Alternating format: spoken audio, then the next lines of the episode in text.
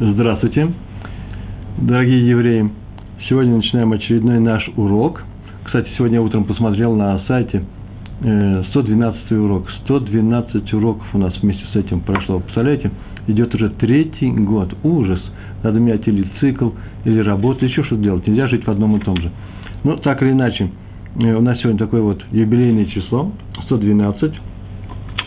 Э, на что-то делится, на 61 э, ну, э, недельный раздел у нас называется Балак, известный раздел из книги, из книги Бамидбар, а название урока о евреях только хорошее.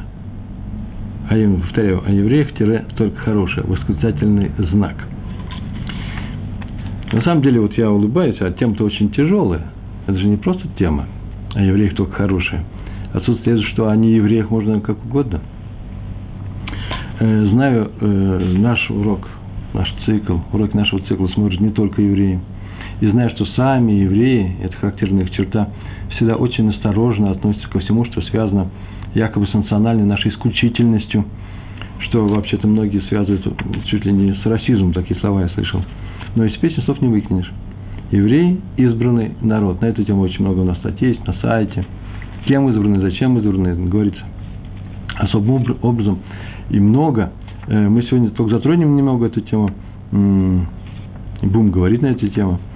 О евреях говорить можно только хорошее. И еще сказано Всевышним, нашему праотцу Аврааму, там так сказано, кто, у книги решит, посмотрите, кто тебя благословит, тот уже благословен. У того есть благословение. И речь идет о потомках, кто тебя благословит. Речь идет о потомках Авраама, о евреях. То есть они уже выделены, евреи наделены каким-то позитивным качеством. Тот, кто благословляет нас, уже получил сам благословение. И это качество не связано с нашими делами, независимо от нас. С нашей моральной установкой, например, с нашим поведением. А только по самому факту. Так фактически. Из того, что мы евреи, уже это нас наделяет некоторой, я бы сказал, дополнительной позитивной чертой, установкой – мы являемся благословением для народов мира. Ну, так можно сказать, но это особенность Торы, такой религиозный взгляд, но все это э, реально объясняется. Так иначе об этом надо говорить, тем более, что в данной теме есть некоторый аспект поведения. А наш цикл называется «Еврейское поведение», то есть каким-то образом это отражается в нашем еврейском поведении. Что о евреях? Так вот, уже в заглавии есть один ответ. О евреях только хорошее. Э, что можно говорить об остальных людях, мы сейчас поговорим. И можно ли о евреях говорить иногда в, каких-то исключительных случаях не совсем хорошие вещи? Вот э, это, об этом тоже, эту тему тоже затронем. Так или иначе, нужно осветить, мы освещаем. Бамидбар, 23 глава, там сказано, ну, сама глава называется Балак. О Балаке речь. Главный герой Билам и еврейский народ. Билам пригласил царь Муава, Балак, пригласил э, дать проклятие еврейскому народу. Этому удавалось и проклятия, как правило, сбывались. Э, в данном случае нужно было проклясть еврейский народ, который э, приближался э, к границам Муава. И Билам на это сказал, по-русски Варлам, да, Билам на это сказал, что может сказать в адрес евреев только то, что ему вложит в его уста Всевышний. То, что он ему прикажет, то, что он скажет. Так и, так и было. Искал он, он вообще объяснил, так повелел меня сам Творец говорит только то, что он сам считает нужным сказать о евреях. Посмотрите, в этой главе, стих 21, как написано, как про Всевышнего говорит э, Билам, не усмотрел зла в Израиле, не увидел греха в Якове. То есть в еврейском народе Израиль и Яков – это еврейский э, народ. Потом Яков в евреях. Всевышний не усмотрел зла в Израиле, не увидел греха в Якове. Это Всевышний. Он не увидел греха. И отсюда получается, что сам Всевышний не видит зла в евреях, даже когда они грешат, не видит греха. Вот они делают плохую вещь, они, он не видит. В то время, как мы знаем прекрасно, что есть награды и наказания за каждое действие э, любой человек, в том числе еврей, тем более, несет ответственность, он отвечает за все за это, понесет наказание, если сделал плохую вещь, не дай Бог, э, получит награду, если сделал хорошую вещь. Как же можно закрывать глаза на это? Ну, об этом мы будем говорить. Не, не ищи за людьми плохой. По ходу урока мы скажем. Весь стих, а весь стих звучит так. «Не усмотрел зла в Израиле, не увидел греха в Якове, Всевышний их Господь с ним. Ну, Господь в смысле Бог, еврейский Бог, он с ним, с еврейским народом. Это пшат, простое толкование этого стиха. Могу ли я говорить плохо евреев, когда Всевышний сам не увидел в них ничего плохого? Повторяю, в евреях есть что-то плохое, так он этого не увидел. Но если драж здесь не прямое толкование стиха, э, мы уже говорили на эту тему, какое, какое отличие между драшем и пшатом. Драш – это то, что мидраж, да, объяснение, то, чего не, не видно очевидным образом в стихе. А тут есть кое-что и не видно. Смотрите, строго говоря, мы ведь не, не прочитали, что именно Всевышний не усмотрел зла в Израиле. Там так написано. Всевышний сказал, о них говорит только то, что я скажу. Всевышний. Не усмотрел зла в Израиле. И не видно, о ком это говорится. А понять можно так. Всевышний сообщим Биламу общее правило. Кто не видит греха в евреев, с теми пребывает Всевышний. То, что он ему помогает, поддерживает его хороших делах. Это и есть браха. Да? Кто благословит евреев, тот благословлен небом. Тот, кто не видит в них плохого. Кстати, между прочим, стих еще не кончается. Он там продолжается, этот стих. Там так говорится, дружеское отношение царя с ним. Такое выражение. Так можно его перевести. Дружеское отношение царя с ним. Большинство переводчиков именно так переводят слова «утруат мелах бо». «Утруат мелах» – слово «ра». «Ра» – слово «ближний», неплохой «ближний». И близость Всевышнего царя, в данном случае, царям так полагаем, что это Всевышний, с ним. Тот, кто не видит греха в евреях. Видите, и по Пшату, и по Драшу мы получим одно и то же. Причем исключить, э, объяснение здесь очень простое, так можно было бы сказать на эту тему. Дело в том, что уже исключительным был Авраам по своим поступкам, по своим делам. Об этом смотрите цикл наших лекций. Не смотрите, читать составленных вместе с Рамом Пантелетом давно, уже лет 15 или 20 назад, называется «Наш братец Авраам». Тут ну, Толдот. И вот эта исключительность и полная праведность Авраама, эта исключительность подчеркнута в Торе.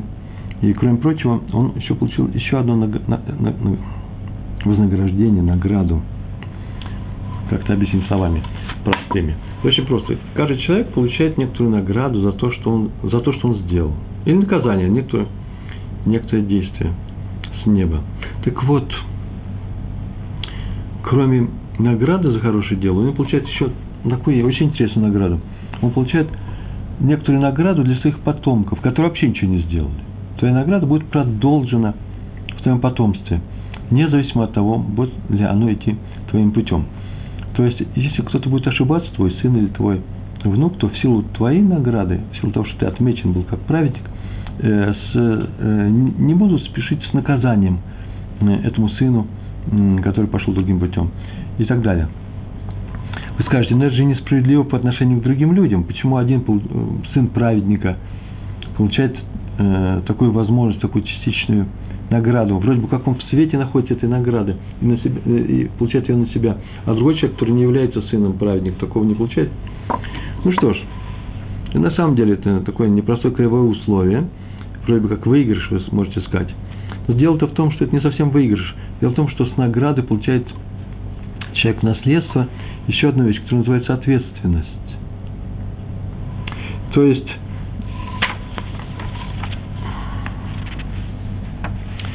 нас ответственность за свои поступки, за свои поступки. Он уже наделен некоторой выделенностью, он же выделен, и поэтому он и отвечает свои поступки в большей степени, чем все остальные. Э, если вы против такого правила скажете, это несправедливо, ну ладно, тогда представьте себе мир, в котором нет никакого наследства, ни имущественного, ни, личных, ни личного. Если он вам кажется справедливым, то нормально. Это нормально тогда. Э, мы считаем, что мир справедлив там, где есть некоторая наследственность, и ответственность тоже. Э, итак, э, что такое ответственность? Это обязанность повторить праведный путь отцов. Это не, просто трудно, это почти невозможно практически. Почему? Потому что Авраам прошел этим путем, он сам по своему желанию прошел. Исхак родился с другими данными. Почему он должен повторять путь отца? Только из-за того, что он сын своего отца, он должен учиться у своего отца правильности, обязан. Это не благое пожелание, это обязанность. И э, такое повторение этого пути, это не попытка, это, это э, деяние, Если ты, а именно, если ты не повторяешь этот путь, ты будешь наказан. Вот с тебя будет взыскано, так скажем, мягко. Остальные люди, которые не родились сыном праведника, если они не повторяют праведный путь, ничего с ними не будет, но не сделали хорошо, все равно и хорошо. Уже неплохо не сделали, слава Богу. А э, сын праведника обязан повторить путь отца, по крайней мере, стараться быть праведником. Если он этого не сделает, он будет наказан уже за одно это. Такой так следует из этого. Другими словами, существует такое правило у нас. За грех отцов дети не расплачиваются. Это совершенно железное правило, с этим все согласны. Но расплачиваются за праведность отца. Ничего так сказал, хорошо? Расплачиваются за праведность. Что означает? Чем расплачиваются? Тем, что уклонение от праведности им вменяется как проступок. И это ведет к наказанию. Вот это и видим в еврейской истории. Вся еврейская история, конечно, как сплошные наказания – сплошные страдания и беды. Почему? Потому что любое отклонение от пути наших працев приводит к таким страшным последствиям. Итак, мы имеем внешнее отношение к евреям, к евреям. Если отмечать их поступки, то как, как позитивные.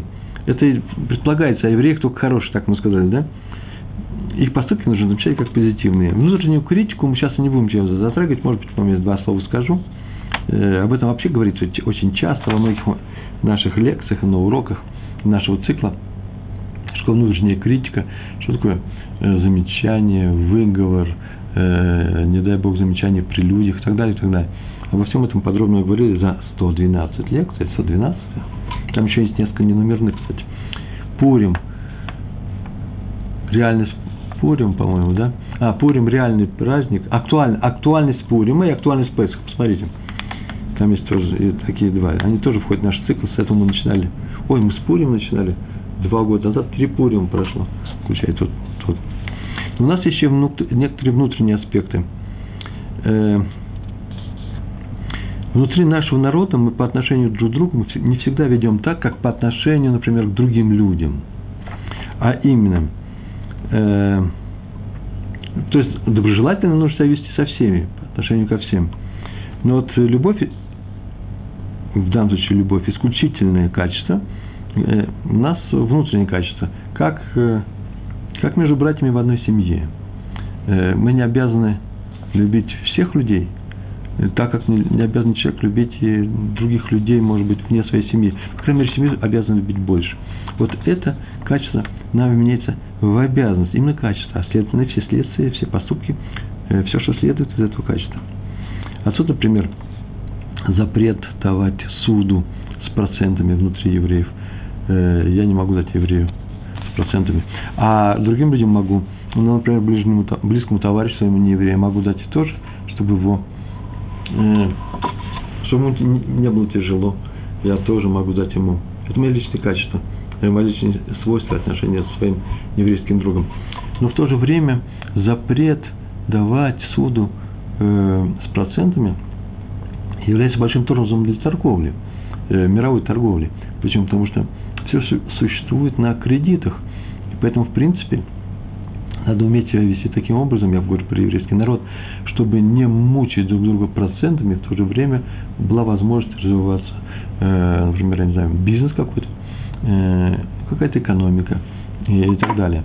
Э, чтобы открыть магазин, нужно взять кредит человек собирается зарабатывать и сейчас согласен расплатиться за ну, первоначальный капитал, получить за счет э, будущей прибыли. Поэтому нужно дать ему такую возможность. Так вот, в наших отношениях между евреями это запрещено, а для по отношению к другим в, в принципе разрешено, но это уже поступайте по обстоятельствам. Также есть правила чисто внутреннего пользования. Посещаем больных евреев, не обязаны посещать больных неевреев, э, кроме своих друзей. Я обязательно пойду, у меня много неевреев, еврейских друзей. Я остался в прошлой жизни, когда сейчас приезжаю в Москву. Да и сейчас я не чураюсь других людей э, в определенных аспектах. Э, мы с ними не распиваем вино, мы с ними не гуляем по улице. Но во всех остальных аспектах это вообще нормальные, приличные, интеллигентные, культурные люди. У меня нет никаких требований.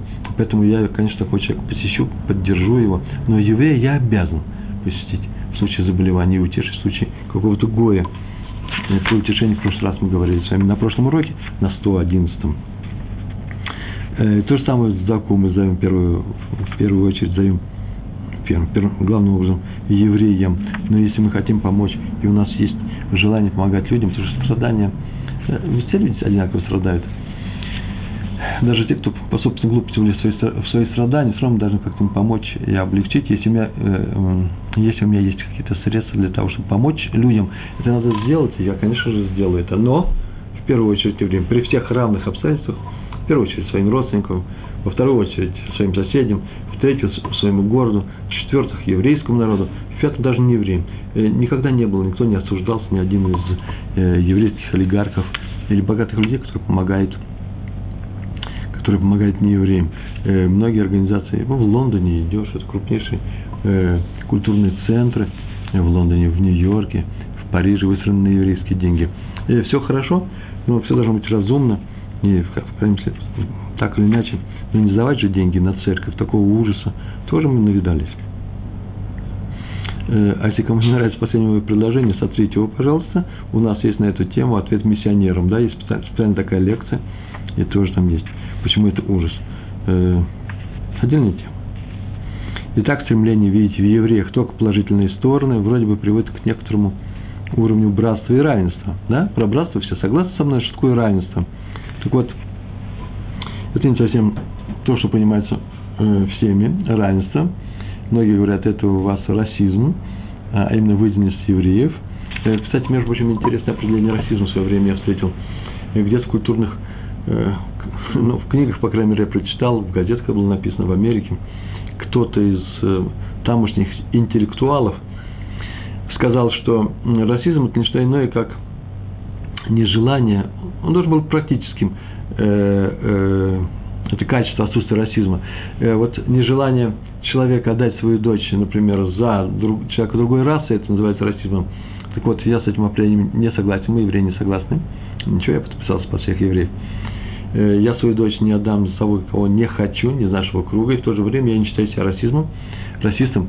И вообще расист это давно у слово такое неприличное, ругательское, и никто не хочет быть расистом. Но вот определение расизма, я вот его давно его не вижу. Просто у каждого есть свой круг людей. А вот, кстати, мы учим историю про раби Шлома из Виля. Был такой крупнейший адмор, крупный. Он всех евреев называл цадиками. Цадик – это праведник – как он обращался цадик, между прочим, в Израиле это обычно, это норма. Взрослые люди друг другу обращаются цадик, причем без всякой шутки. В Свардим это очень принято. Садик – праведник, а детей уж точно называют садик, Талмит Хахам, садик обязательно, чтобы он знал, что нужно быть садиком, ребенок. Вот Раби Шлома из Звиля, Звиль, на самом деле, да, всех называл садиками. Один хасид ему сказал, если я садик, как сказал Рэбе, если сам Рэбе садик, а об этом мы все знаем, никто в этом не сомневаемся, не сомневается, то почему бы нам не поженить своих детей? Ну, рыба есть сын, у меня есть дочь. Сейчас мы два садика и поженим. Так он сказал шутку, наверное, да, на, на это рыба сказал. У каждого садика есть круг своих садиков. Их не надо смешивать, эти круги. Он его не обидел, ему это надо пояснить. Кто недавно присоединился к нашим урокам, тому, наверное, трудно слышать. А эти у молодых людей любовь. Что значит круг? У них любовь. Ответ. Евреи смотрят на любовь несколько иначе, нежели другие народы мира. Можно попасть под, э, под влияние страстей, стать э, рабом своей страсти, а нам запрещается быть рабами. И к чему хорошему это не приводит. Опыт показывает. Бывают хорошие случаи. Я, например, женился на своей жене, отнюдь не выходя на шедух. Я просто искал девушку своего круга, опять-таки, своего круга, опять-таки, э, в Москве, еврейку, которая согласилась бы со мной соблюдать Тору но это не всеобщий шаг, э, ход. Э, очень многие люди моих друзей, э, моих друзей, многие пары, к Торе немножко по-другому. Они тоже каким-то образом вышли друг на друга, но не для соблюдения, соблюдения Тора, заповеди Тора, а для того, чтобы полюбили друг друга. А потом уже вместе всей семьей пришли к Торе. Все бывает. Но вот э, не бывает только одного. Раз мы пришли к Торе, то Тора предлагает другой способ образования семей, и поэтому Э, родители или раввины, или учителя, уважаемые люди, главным образом родители выбирают тот круг, с которым нужно искать э, жениха своей дочери э, или невесту своему сыну. Кстати, у меня через 11, э, через две недели, день в день, э, свадьба моей дочери. Это был шедух. Нам предлагали несколько таких э, случаев. И с первого раза, с первой же, не с первой встречи, а вот с первого случая встречавшись несколько раз, молодые люди решили, что они, что они подходят друг к другу, такой влюбленности, ну, заочно часто встречаются, говорят телефон, все время говорят телефон, очень дорогой телефон в Израиле. Э, вот, э, можно сказать, что они нашли друг друга. Хотя все это было с легкой подачей родителей с двух сторон. Это мы решали, подходят они друг другу или не подходят. А уж в конце, во время встречи, они могут решить и сказать, что они к ним подходят. Такие случаи были с, с, с моими двумя другими дочерями. Дочерями которые в один некоторые встречи сказали, нет, это не подходит. Без всяких объяснений причин. Все, не подходит, будем искать другой случай. Главное, чтобы это не было сюрпризом для родителей, а вот молодой человек, которому решили пожениться. Такого у нас, как правило, не бывает. Этого не хотелось бы быть. Хотя и такие случаи тоже встречаются, я слышал, один на два миллиона. Э, э, что хорошее из этого получается, всякое бывает. И, между прочим, бывают разводы и вот в таком замечательном Э, ракурсе, да, когда все делается через шедух, и дети рождаются, все случается, но процент ошибок намного меньше. Почему? Потому что сначала с холодной головой решается вопрос, подходят ли друг друга по многим качествам, а потом они решают уже по личностным, хотят или не хотят. По отвлечению.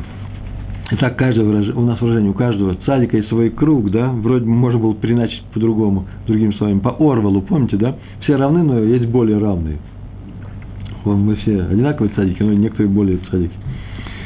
Так вот, называя людей цадиками, праведниками, э, Рав Шлома из Виля, так к ним относился, как к полным праведникам. Он не, он не просто слова такие говорил, он и относился к ним как к праведникам. В этом суть всего нашего урока, лейтмотив наш. Э, все это не формальные вещи, а именно конкретные, именно конкретные, в конкретности весь цимус э, еврейского поведения. И, кстати, продолжение про раби из Виля. Однажды он назвал садиком одного выкреста. Повторяю, второй раз у нас на этом уроке. Какой ужас. А, и ученики его спросили, а в, в этом-то человеке что праведного? Злодей он и есть злодей. Я не хочу сказать злодей, не злодей, всякое бывает в этой жизни, кого-то заставили обстоятельства, непростительные обстоятельства, кто-то просто оказался слабым, а кто-то не виноват в том, что не нашел ничего в, в Торе, Тора на их улице не было – он родился уже не религиозных евреев, где-нибудь в России, во Франкфурте на Майне, каких нацистов. Я не знаю, у кого он родился, но в синагогу он не пришел. А если пришел, не увидал там ни тепла, ничего хорошего. Но можно ли его сразу начать обвинять?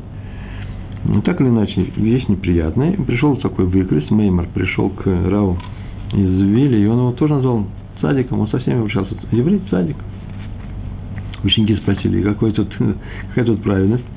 Он ответил, интересную фразу он сказал – я не знаю про него лично, садик он или нет, но знаю, что написано в наших святых книгах, а именно Ишаягу, я сам посмотрел, 60 глава, 21 стих, там так написано, «Весь твой народ праведники».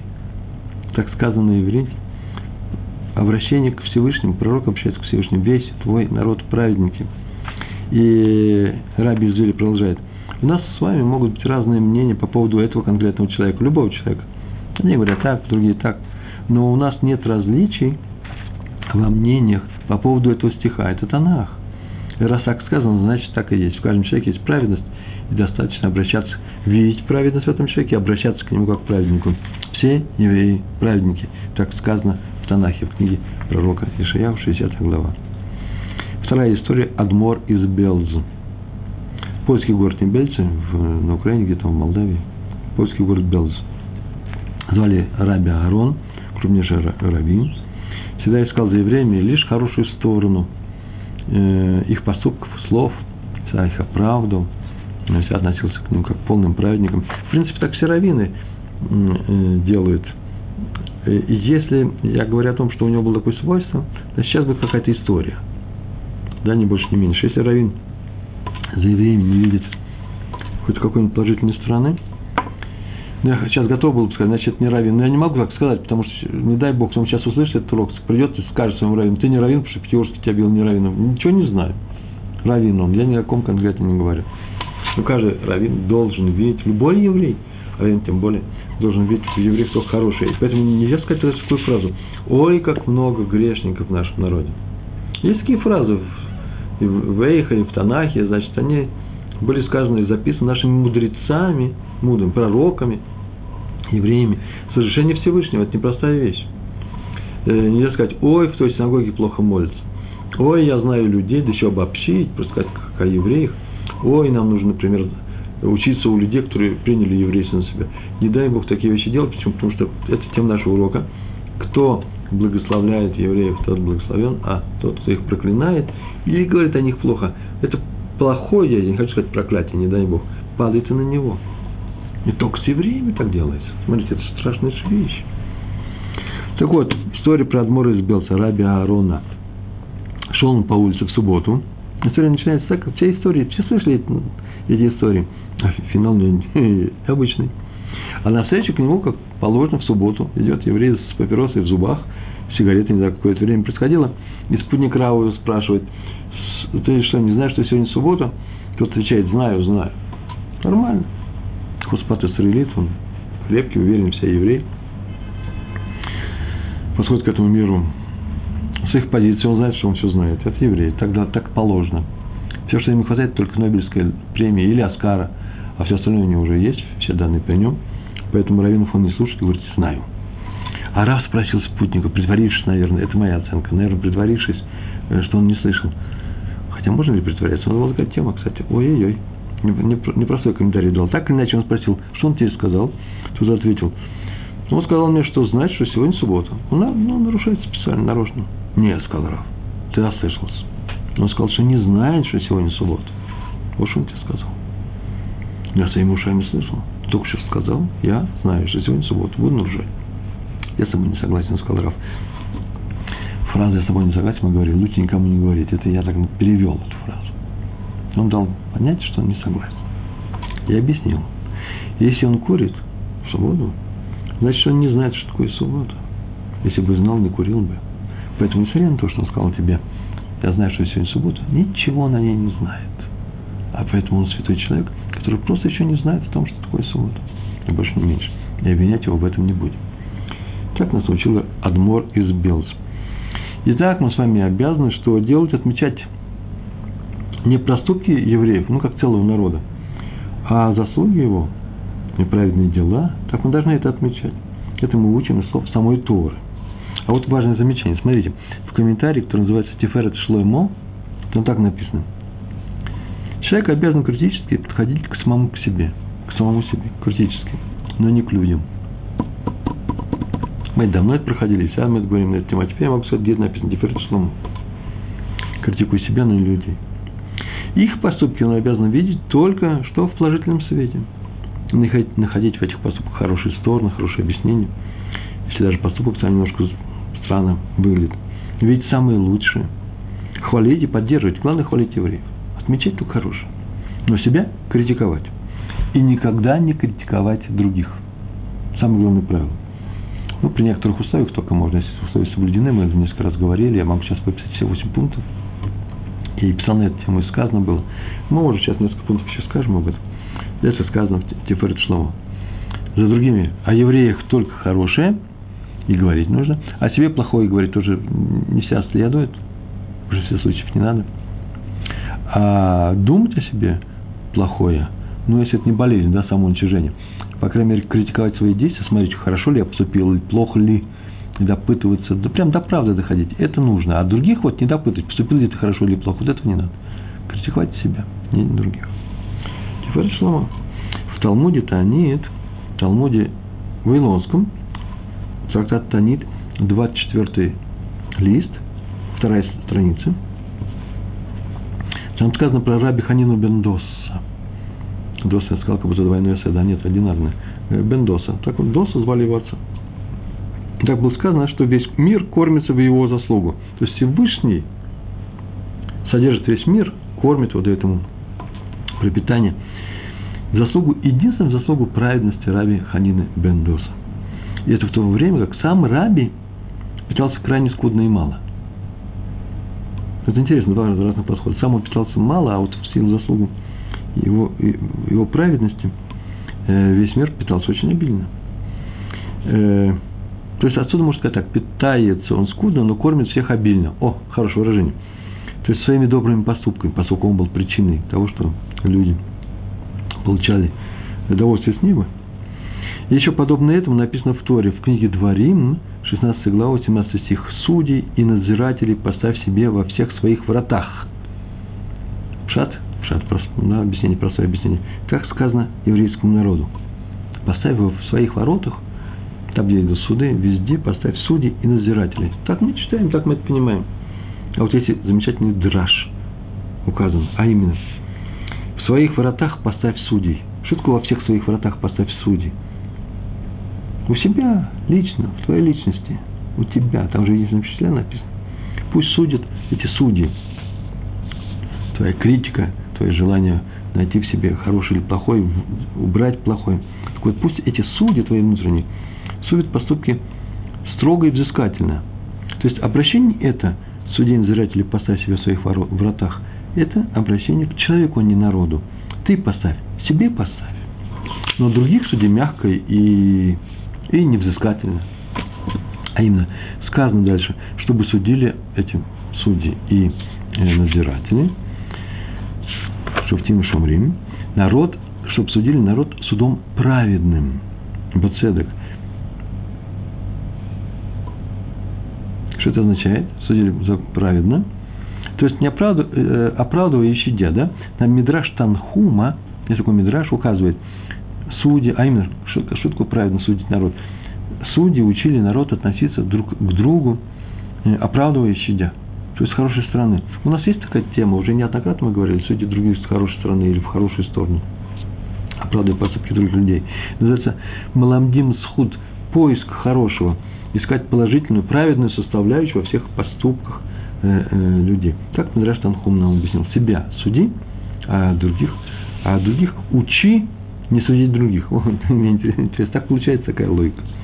Раби Хайм Берлин, одно было главным, был главным раввином Москвы, чтобы мы знали. Это было советское время, кстати. Советское, большевистское. И однажды пришел на центральную московскую синагогу в Йом-Кипур вечером. Ну, он пришел, он вообще был там раввином. Йом-Кипур, на вечернюю молитву. Я так и вижу синагогу на, на улице Архипова – судя по всему, э, скорее всего, так оно и было, главный раввин Москвы, и обнаружил, что евреев там нет, вообще никого нет. Может быть, его ученики были, несколько людей чем было. Ни одного человека из прихожан. И почему? Потому что это был рабочий день. А за неявку на работу тогда, в те времена, строго наказывали. Вы знаете в таком периоде, да? Ну, кто не знает, может посмотреть фильм «Чекист». Интересный фильм. А уже поздно к вечеру, когда они уже отмолились, молились они, в Йом-Кипур Рафхайм Берлин и его армяне не собрали, пришли почти все, зал был набит. Вот тогда еще, как я полагаю, в поход, за поход в синагогу еще не наказывали, а только за неявку на работу наказывали. Поэтому не пришли. И вот открыл Раф Берлин Арон Акойдыш, святой Арон, святой шкаф, в котором хранятся, в котором хранятся свитки Торы. Я просто, поскольку я знаю устройство московской синагоги, часто там был, очень часто учился там, преподавал. Э, я просто вижу эту сцену, как он подходит, открывает все это. И сейчас он обратится к Всевышнему. Молитва Ям-Кипур сейчас идет. И он сказал, Рибуно Шелюэлам, Шелюэлом, Господин всего мира. И вдруг начинает говорить не молитву, а странную фразу. Послушайте, два еврея поспорили о курятнике. Все, наверное, просто удивились. Один говорит, весь курятник мой, второй говорит, весь курятник мой. Языком Мишны он сейчас говорит, да? Такая Мишна. Нашли талит, один говорит, весь талит мой, второй говорит, весь талит мой, как его делить? И он говорит, два еврея спорят о курятнике. Каждый говорит, что он принадлежит ему. А курятник стоит на границе между двумя владениями, между двумя дворами. У них, он, общий двор был, и курятник в середине, на границе между их владениями.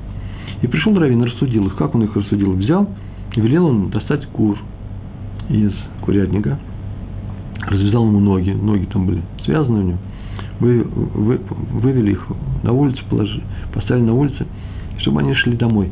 И те куры, которые заходили через ворота одного из них, через часть двора одного из них, он отдавал э, этому еврею, а те, которые шли другим путем, отдал второму.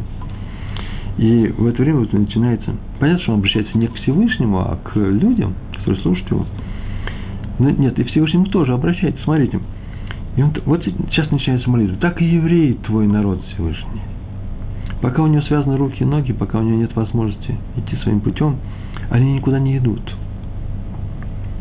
Но как только у евреев появляется возможность, после каторжной работы, они не бегут в Йом-Кипур домой, они бегут в, ну, не знаю, питейное заведение, там так написано было в этом рассказе, а идут в твой дом, в синагогу. Потому что только ты наш пастух, а мы твое стадо.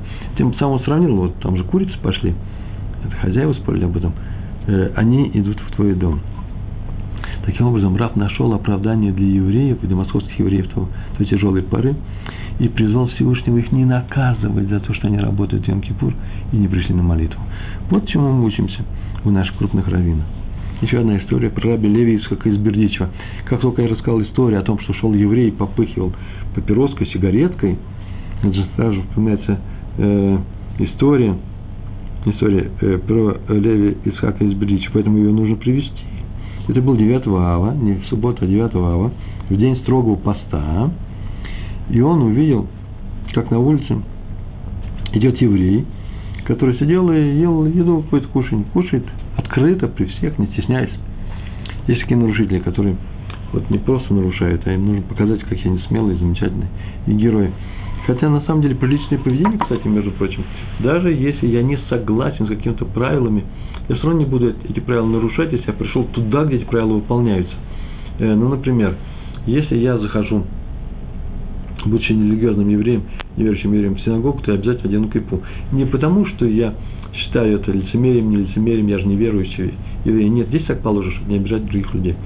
Или, например, люди, которые приезжают в район, где живут э, э, верующие евреи, у них свои правила поведения.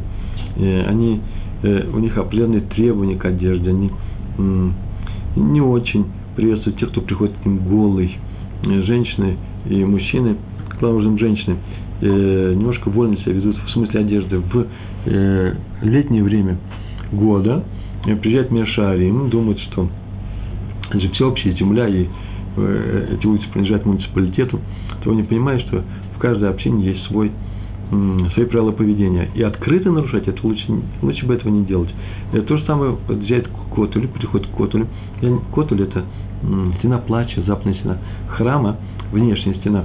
Я сейчас не знаю, как сейчас, э, просто давно не обращал внимания на это, что там при входе, подходе к женской половине, части этого, этой стены, раньше там просто давали юбки такие, чтобы люди не приходили с голыми ногами. Почему? Потому что это независимо от твоего отношения к Всевышнему. Раз туда пришел, ну, соблюдай минимальные правила. Они не страшные, они не, тяжелые. Их не, э, они не угнетающие, их можно соблюдать. Никакого отношения к лицемерию это не имеет. То же самое Э, и э, по отношению к курению в субботу. Но если человек курит, ну, например, ну не знает он, что такое суббота. Ну, значит, еще узнает. Я говорю про еврея. Как э, не евреи у нас никаких, видите, тоже разница, не евреи у нас никаких требований ведь нету. Пускай курит на здоровье, хотя никакой это не здоровье. Ой, что я сейчас сказал, курение вред, без всякого сомнения на одной. Тоже человек бы хорошо бы объяснить, если бы он услышал, что не надо этого делать, не надо приучать детей, которые смотрят на него отдельная история. И э, он курит в субботу, но не делает перед синагогой, но не делает в синагоге, но не делает, разговаривая с раввином. Почему? Потому что это явные, как мы раньше в детстве так говорили, задирается, да, э, э, ведет себя нехорошо, так мы скажем так. И лучше этого не делать. Причем мы говорим это, я говорю не для осуждения других людей, а чтобы мы так с вами не поступали, ведь мы же учимся сами, да, а за другими мы Э, если даже увидим ошибку, то мы как-нибудь объясним эту часть. Как объяснил Раби Левец, как из Бердичева. Он подошел и сказал, что не знаешь, что сегодня 9 ава. Он сказал, отлично знаю, Рэба. Я правильно делаю? Ты, наверное, забыл, что 9 ава нельзя. нельзя. А, он не курит, нас он кушает. 9 ава кушает, нельзя кушать. Отлично знаешь, что сегодня 9 ава. Ты, наверное, не знаешь, что 9 ава нельзя кушать. Почему забыл? Прекрасно помню. 9 ава нельзя кушать. И продолжает. А, ты должно быть немножко приболел, да, потому что больным и слабым вообще разрешается. Послабление есть, можно в меру не соблюдать. Почему я болен? Я, слава Богу, да, так было написано, Барашек, человек неверующий. Вполне здоров и полон сил. И вам э, того же желаю. А понял Раби из Бердичева руки кверху и сказал, насколько велик твой народ, о Всевышний. Вот еврей, которому легче признать себя нарушителем твоего закона, чем принести слово неправды – Запрещено неправду говорить в нем. Вот, видите, он нашел в нем плюс. Лучше найти плюс, чем минус. э, это не просто пожелание, снова повторяю, это закон, это заповедь, кто находит плюсы в других евреев ищет их, затем будет плюс найден на том суде, да и сейчас, который сейчас делается, там идет наверху по его поводу, личному поводу. Так или иначе, наши отношения к другим евреям формируются э, не только из того, как мы на них смотрим, прощением или пониманием, э, прощением и пониманием или осуждением, но и само наше стремление простить осуд, или осудить, вот оно тоже принимается во внимание на небе. Например, две точки, пример провожу, есть две точки зрения, смотрите. Одна не еврейская, вторая чисто еврейская мы будем говорить про разумных людей, которые вообще знают, что Всевышний существует, да, уберем в сторону атеистов, на время уберем. Так вот, первая точка зрения, на первое место ста, это точка зрения, да, мы ставим людей, э, любовь к Богу. В первом месте это любовь к Богу, а затем к людям. А вторая точка зрения, чисто еврейская, кстати, еврейский взгляд, приоритет за любовью к людям, а потом идет любовь к Богу. Повторяю, это сейчас серьезная вещь, они не параллельно идут. Вначале любовь к людям, она важнее, чем любовь к Богу. Откуда я знаю? Странная же вещь. Мы же очень часто можем услышать другое. Я вообще и читаю другое. Надо любить Бога, и тогда полюбишь людей. Я не уверен в этом. Почему? Я не сказал, я не согласен, да, я сказал, я не уверен в этом. Почему? Потому что главная заповедь Торы, так, главная заповедь Торы, так сказал Раби Акива. Главная заповедь – полюби своего ближнего, как самого себя, полюби ближнего. Не главная заповедь Торы – полюби Всевышнего, полюби ближнего – этого от нас хочет Всевышний, если мы в него верим, если мы его любим. А еще сказал великий Елель, Елель Азакен, да, старый Елель. Он так сказал, не делай другому то, что тебе не, ну, ненавистно самому, что не хочешь, чтобы делали тебе. И в этом вся Тора. Вот эта фраза «в этом вся Тора», это он сказал.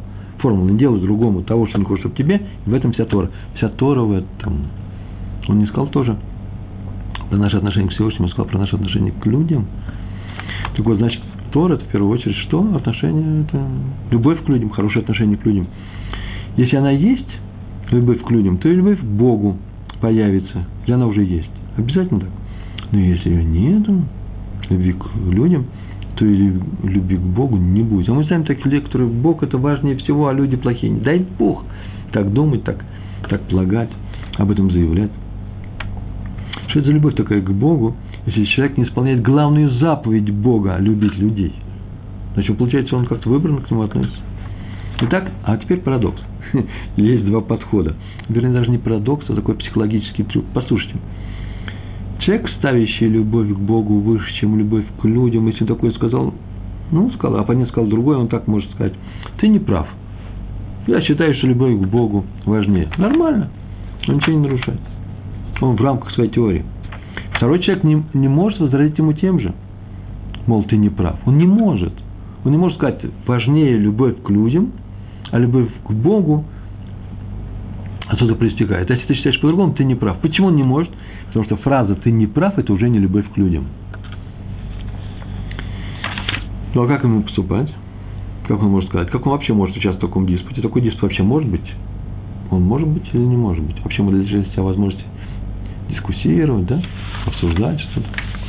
Как ему можно сказать, что, что тут не прав, или вернее, даже не так даже, уже подсказка, да. А вот посмотри, вот, вот почему я считаю, что я прав. Вот как поступать, домашнее задание, давайте, да, а то иначе у нас как-то давно не было домашних заданий. Можете прямо сейчас на экране написать. Вы давно должны были привыкнуть. 112 урок сегодня. Можно писать ответ на домашнее задание. Я прочитаю. Блин, это, да, без серьезного печати. Раби Сроиль Салантер сказал однажды, он такую фразу сказал, когда я начал изучать мусар, я был полон критики ко всем остальным людям, но не к себе. Ну, сначала всю фразу скажу. Был полон критики ко всем людям, я замечал за ними всякое, а к себе нет. Потом, по мере изучения, стал критиковать также и себя. В конце концов, я поднялся на ступень, как критикует только себя, но никого из остальных, вообще никого. Ну, так, между прочим, очень часто есть люди, в частности, я про себя такое могу сказать, я и пришел к Торе через мусар. Мусар – это еврейская этика. Еврейская этика – это не просто наука о правильном поведении, это наука, как стать хорошим и как перестать быть плохим. Практическая вещь. Много ворот в, Торе, в дверей, через разные двери люди входят. Я, в частности, пришел через мусор. То есть мне нравился и Талмуд, и Гемар, и история наша, и язык, все нравилось. Начал ходить с удовольствием, наверное, еврейское сердце как-то отозвался на это. А когда я пришел на первый урок Мусара, и когда я видел, что это на самом деле, и почему сейчас, между прочим, этим занимаюсь, почему я читаю лекции, уроки на эту тему, еврейский, еврейское поведение. Им-то потому, что мне этого и не хватало. Именно потому, что я в себе и нашел полное отсутствие тех необходимых вещей, которые я, оказывается, понимал головой и даже в сердце очень глубоко, не на практике, что это необходимо каждому человеку. Чего мне не хватало? Именно любви к другим людям. Я ведь не сделаю по заказу, ой, я не люблю, сейчас я буду любить. Нет, ее нужно в себе возродить, она уже есть, эта любовь. Ее нужно только довести до практических вещей. Оказывается, мы все готовы к этому. Все, практически все, иначе бы не было бы ни этих уроков, ни Торы, ни Мусара, не было бы самой Торы, не дай Бог. Э, вы бы сейчас не присутствовали бы на этом уроке. Зачем вам это нужно, слушать такие вещи? Кому это нужно, если это практически ни, ни в чем не выражается? Надо рассказывать о том, как жить хорошо, э, это, не знаю, зарабатывать деньги. Зачем нам соблюдать э, Тору? Скажите мне, пожалуйста, зачем любить людей, если это не выгодно? Оказывается, это есть выгода. Огромная выгода. Весь мир устроен таким образом, что именно от твоей любви к людям все и зависит. Ну, мы сейчас, как мы сейчас, как вы мы сейчас сказали, критикуем только себя, но никого из остальных. Так сказал раб, раби Исрой Салантер. Не критикуем. Нужно расшифровать, мы сейчас на эту тему говорим. Даже если есть причины для этой критики. Ни ближних, ни домашних, ни далеких. Ни своих супругов, супруг, супруга, жена, мужа, муж, жену. Не дай Бог. Ни своих детей, тем более не своих родителей. Я так долго могу перечислять. Ни сослуживцев, ни коллег, ни подчиненных, ни начальников. Вы слышите, крамола какая-то.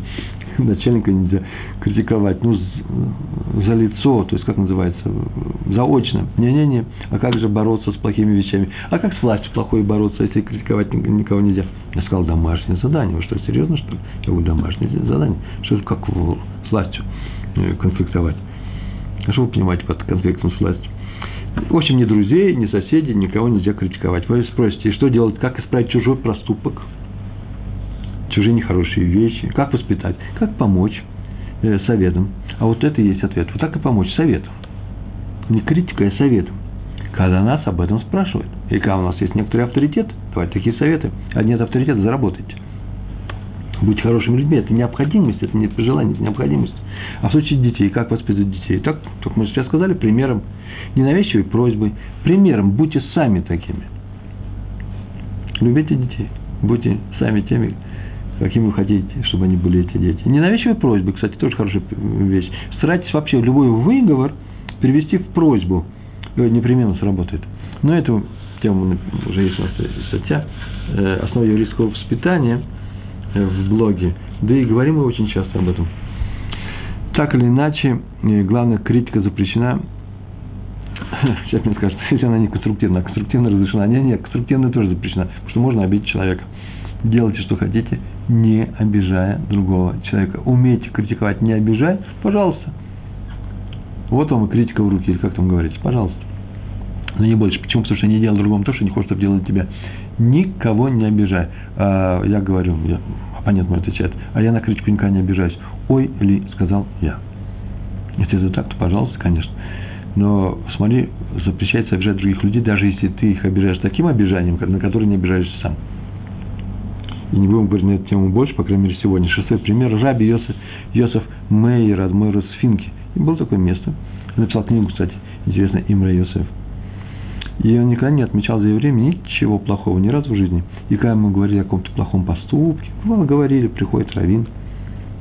К Равину-то можно приходить? А как Равину не объяснить? Как полицию не сообщить? А он плохо сейчас Где-то у меня что-то украли. О, это тот случай, когда мы никого не обижаем, он сам ведет себя таким образом, что теперь придется искать правду. У меня украли, я хочу, чтобы это вернули, я могу пойти обратиться в полицию. Это называется не критиковать, извините, это конкретные действия по спасению и чести, достоинства, все что угодно. Но через того, кто призван на, на это, за честь и достоинство стоять, да, отвечать, ну не отвечать, а помогать и сохранить их, а именно полиция, суд, раввин, равинский суд, по крайней мере.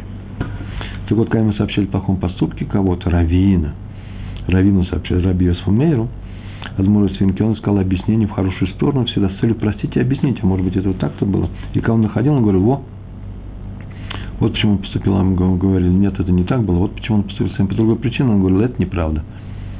Не было такого проступка, вообще его не было. А когда мы говорили, что ведь вот ведь слово соврать, это неправда, это ведь тоже проступок, что же за нами-то вы замечаете такую вещь? Он говорит, нет, нет, кто-то сказал нечаянно, кто сказал это не намеренно, соврали не нарочно. И он говорит, что так написано в Мидраше.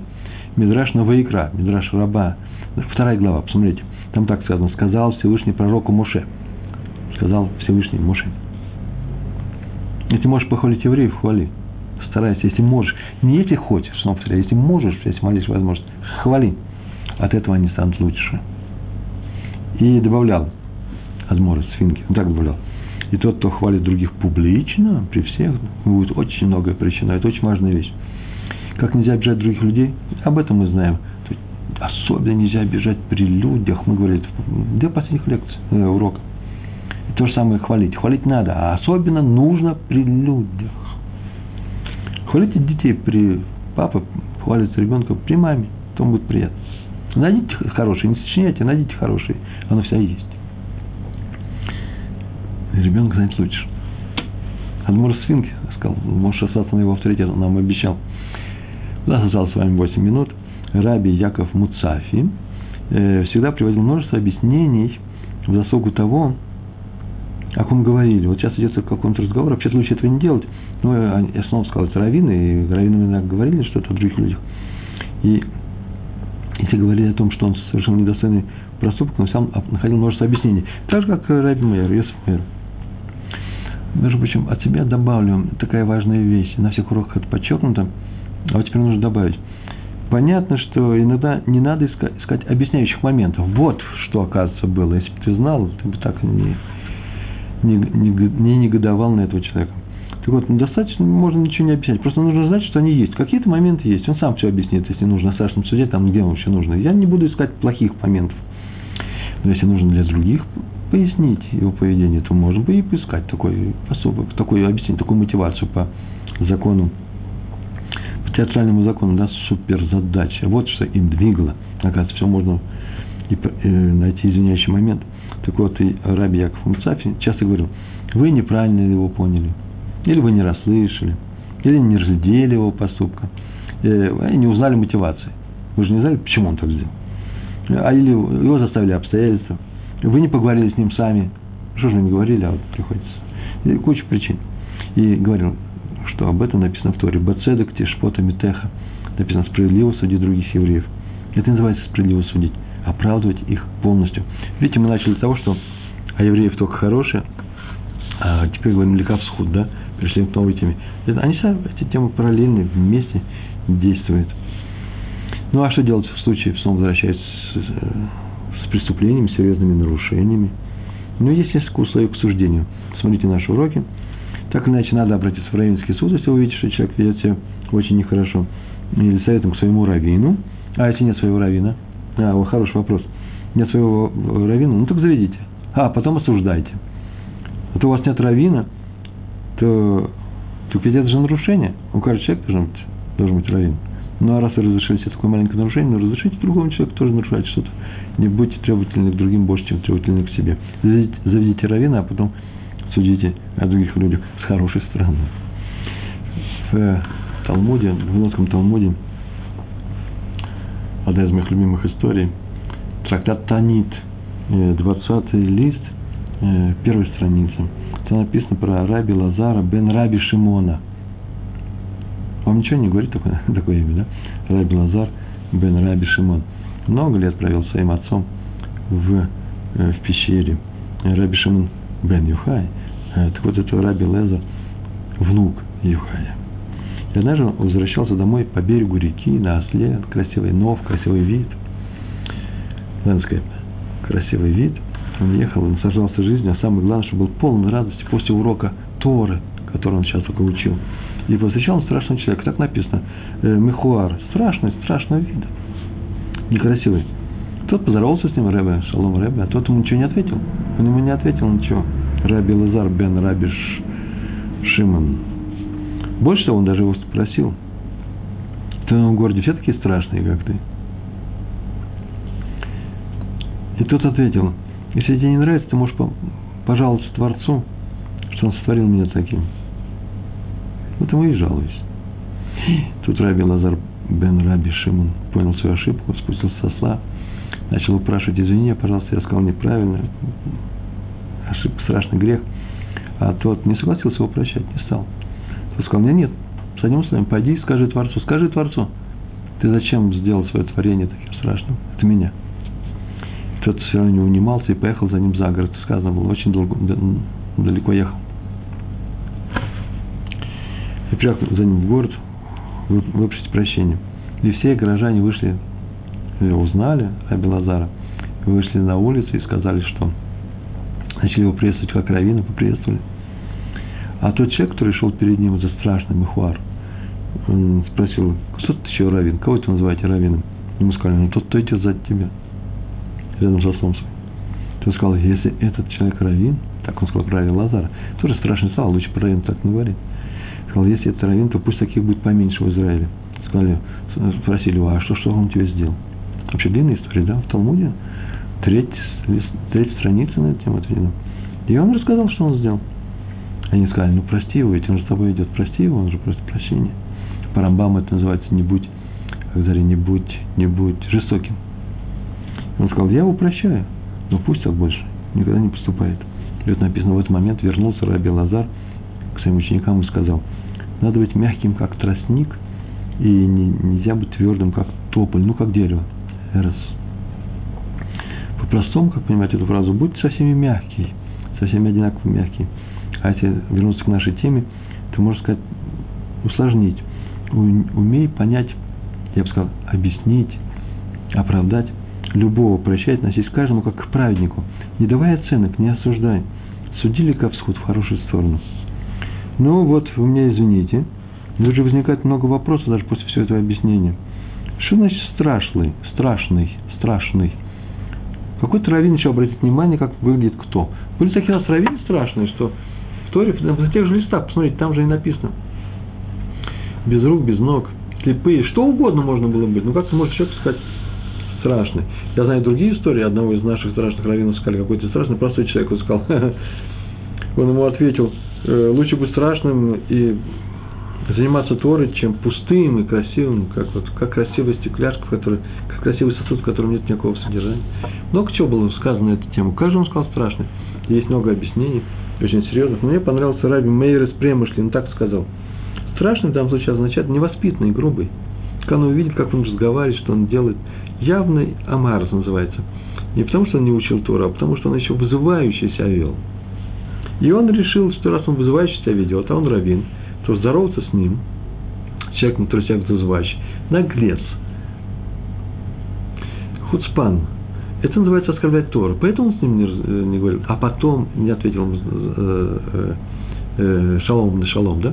А потом, кого он видел, что он ведет себя пристойно, несмотря на вот эту свою невоспитанность в речи, в речи все-таки в речах, в своих словах, он попросил у него прощения кто сказал ему, что да, он происходит из самых простых, из грубых людей. Его никто не воспитывал. Но внешняя грубость не причина подозревать человека в серьезной невоспитанности и в отсутствии в нем уважения к раввинам. Раби Лазар, сын Ражби, Раби Шимна бен Юхай. А я простой человек, который служит Всевышнему всем сердцем. Но это еще